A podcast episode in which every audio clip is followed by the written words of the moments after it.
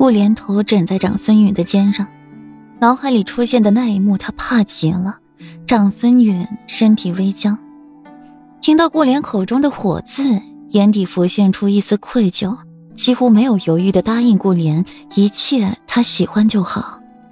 申时，顾然本想着前两天事多繁忙，今日无事可以好好睡一觉，这个念头才起，苏氏身边的大丫鬟蓉儿就来了。说是苏姨娘有请。顾阮对苏氏的印象并不怎么好，也许他们是同一类人的原因，心思深沉，精于算计，才不喜欢对方。即便自己是他的亲生骨肉，他也不会喜爱半分。母爱尽数的倾注在顾飞身上，顾飞心思单纯，青春活力。就像一束光照进一个内心阴暗的人的身上，让他不自觉的渴望这束光，所以苏轼才格外的喜欢他。而顾阮和顾飞势如水火，也是一个利益至上者，才不会管别人如何，犯了自己的利益，那人就该死。顾阮起身，缓缓往倚梅园走去，见到尊位上雍容华贵的苏轼。浅浅一笑，女儿见过姨娘。苏氏先是好好关心一番顾阮，再给她添了许多的嫁妆，随后再说起请顾阮今日来的目的。顾阮淡饮一口茶，清淡的凤眸渐渐凝起一丝玉色。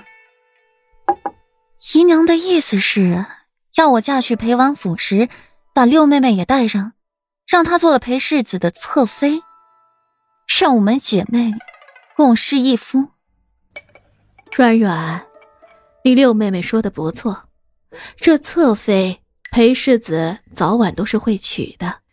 与其把这个侧妃的位置留给别人，还不如给你六妹妹呢。你们是亲姐妹，血浓于水，定会相互扶持。苏轼抿一口茶，笑眯眯的说。他仿佛看到了顾家平妻的位置，在向自己招手。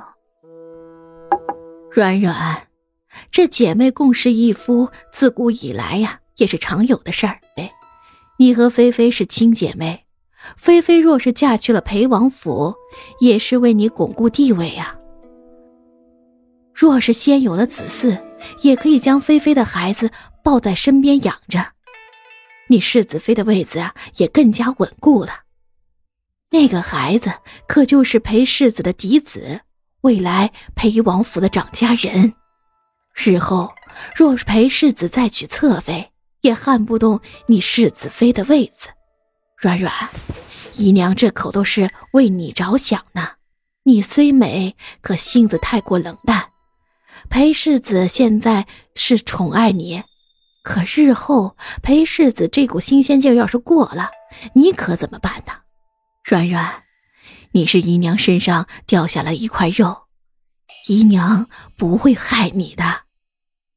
苏轼对顾阮一番苦口婆心的劝说，见顾阮还是不为所动，心略有不满，却还是没有表露出来。原来姨娘是这么关心疼爱，怕女儿不得裴世子宠爱，就送了另一个女儿来为我顾宠，只是不知。这是顾宠，还是来与我抢夫君的？女儿还未出阁，姨娘就已想得如此长远了。姨娘当真是深谋远虑啊！姨娘，这事是六妹妹先提的，还是姨娘自己要提的？觊觎自己的姐夫，竟说话还如此冠冕堂皇，不知廉耻。顾阮示意桔梗把那锦盒放下，这嫁妆他不要。茶喝完了，姨娘也见过了，女儿先告辞，不劳蓉儿姐姐相送。顾阮瞧了一眼要跟上来的蓉儿，拒绝道：“四小姐，苏姨娘这也太过分了，什么抱养孩子，这是在说四小姐无法生育吗？还要抱养自己妹妹的孩子？更何况四小姐如今还没出阁，苏姨娘就提出这种姐妹共侍一夫的事儿来给四小姐添堵，太不应该了。”桔梗撅着小嘴为顾然打抱不平，语气里是对苏氏不满。哼，就凭顾飞，进裴玉身都难，还想进床？顾然冷笑一声，还是第一次这么厌顾飞。小姐，您怎么能说这么粗俗的话？听到最后半句，桔梗就炸毛了。温婉大方、谦逊有礼的四小姐怎么会这么说话？不过，四小姐，您说的对，六小姐也只能是想想了。桔梗不喜欢六小姐，处处找自家小姐的茬儿。被老夫人一番耳提面命后，不知悔改，还把主意打到了裴世子身上，还给自家的小姐添堵，着实可恶。